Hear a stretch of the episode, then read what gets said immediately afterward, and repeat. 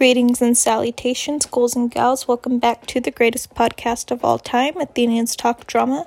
I am your most treasured host, Felicity Madrid, and in this week's episode, we will be discussing a play I rather enjoyed, Angels in America by Tony Kushner. This play evokes so much emotion. It's a genuine, beautiful read. I wish I was there when the play first showed on Broadway, and I'm just jealous for those who were able to see it live in its first showings, but I was not born. It was shown in the early 90s. I was born in the late 90s. But anyway, this week's episode will be in our Q&A format. I will be once again answering listeners' questions, which is my preferred way to record episodes because I can hear from my audience. So without further ado, let's begin. Before we fully immerse ourselves into the questions and answers portion, like I always do, I'm going to give some historical background to the play. I always find it necessary to understand the play's context fully. It assists in seeing certain aspects and details. So let's get this started. Uh, Angels in America centers on the AIDS pan- epidemic in the United States. It is set in the years 1986 to 1990 in Manhattan, New York. The information I will be sharing with you is from the website hiv.gov, so please visit the website for further information if needed. I'll be sharing the general information I feel important to the play. Um, HIV and AIDS are sexually transmitted diseases that are passed through bodily fluids. HIV causes AIDS. HIV's symptoms are almost flu like, while AIDS is more serious with weight loss and recurrent infections. The AIDS crisis began in 1981 with the CDC recording the first cases in five young gay men from Los Angeles. It appeared to be a degenerating lung disease, but the men showed odd signs of other infections. The president at the time, Ronald Reagan, and his administration treated the epidemic as a joke. At the time, the disease was only affecting gay men. It was not a threat to the cis white Republicans he ran the country for. He showed no concern to battle the disease. Because of this, the government remained silent. And I'm going to end this historical note with my own opinion. The little Reagan did for the LGBTQ plus community during their time of need lost the credibility of the Republican Party and forever solidified them as the villains of American history. Now that we ha- have the little historical details out of the way, let us begin our Q&A. Our first question comes from Sergio from Irvine, California. Shout out to the OC. Uh, he asked, What does the angel represent? So, good question.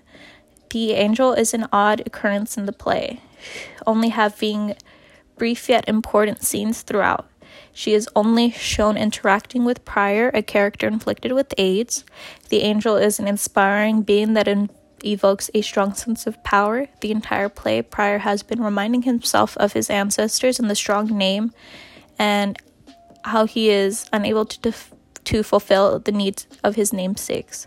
However, the angel gives him the title of prophet, which takes him from this depressive state of fearing death to having a more comfortable relationship with it. So, in short, the angel is literally an angel, a manifestation and the personification of inspiration. She allows him to reclaim himself with fearful ferocity.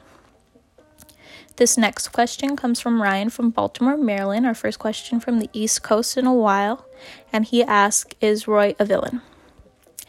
Um, yes and no. I cannot just give a simple no. I would argue he's a misunderstood character. He hides from his sexuality to save face. Um, being from an older generation, he finds um, being attracted to men shameful, and his repressed emotions cause him to be a villain in others' lives. However, he does have his moments where he is purely evil, and he is a character that he is hard to sympathize with. He's anti Semitic, homophobic, and racist. He lacks a form of humanity the other characters possess, possess which make his death almost easy to watch or read. Uh, this next question comes from my mom. Hi, mom. She asked, How would you describe Louis's character? Louis is who I would classify as the villain of the play. He is this idealist who envisions his life as a perfect creation he has crafted for himself. And when this perfect creation is ruined with by um, his partner Prior's disease, he crumbles.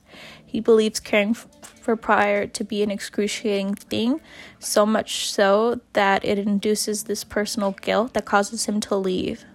And it's heartbreaking to see Prior cry over him, and he just ruins Prior's life. He makes Prior's suffering more unbearable. And he goes and has an affair with Joe, Harper's husband. And he's just an unbearable character, is what I would classify Louis as. And he cheats on Prior when he's in the hospital. He's just, oh, Louis is just gross. Okay, next to, on to our next question. This next question comes from Joe from Newark, New Jersey. He asks, What do the hallucinated characters represent? Well, we already answered what the angel represents for Prior. She is not a hallucination, but an actual being. The angel would be a representation of heaven, how Prior will ascend to, um, heaven with the other with other angels, not just the angel who has been visiting him. Even after revoking the title of prophet, he will be in heaven because of his suffering and uh, he'll just be in heaven because of his suffering and for what louis like i just ranted about had put him through um, harper hallucinate mis- hallucinates mr lies he is this travel agent that she interacted with from years prior to the play he represents her need to die she wants to travel to another place that is not her valium trapped marriage. He's um this travel agent because she he is meant to guide her to her destination, but since she is not dying, she does not know exactly where that will be, heaven or hell. So he's sort of this in-between guide. Roy hallucinates Ethel Rosenberg, a woman he had executed on suspicion of being a communist spy. And he knows she was innocent in that so she returns and is a sort of preview of his hell, the consequences of his evil. She makes his death, his slow death, sufferable, and she, her presence frightens him of dying. So, that concludes this episode for today. Now it's time to say goodbye. I hope you enjoyed this little discussion of angels in America. I sure have enjoyed talking to you about this play. And just because COVID is here and we're all social distancing and staying safe doesn't mean we cannot enjoy drama. I would recommend watching the HBO show of Angels in America or even listening to the audiobook version of the play read by the Broadway cast on Audible. I did, and it was so amazing. It had Nathan Lane, Andrew Garfield. So my two favorites.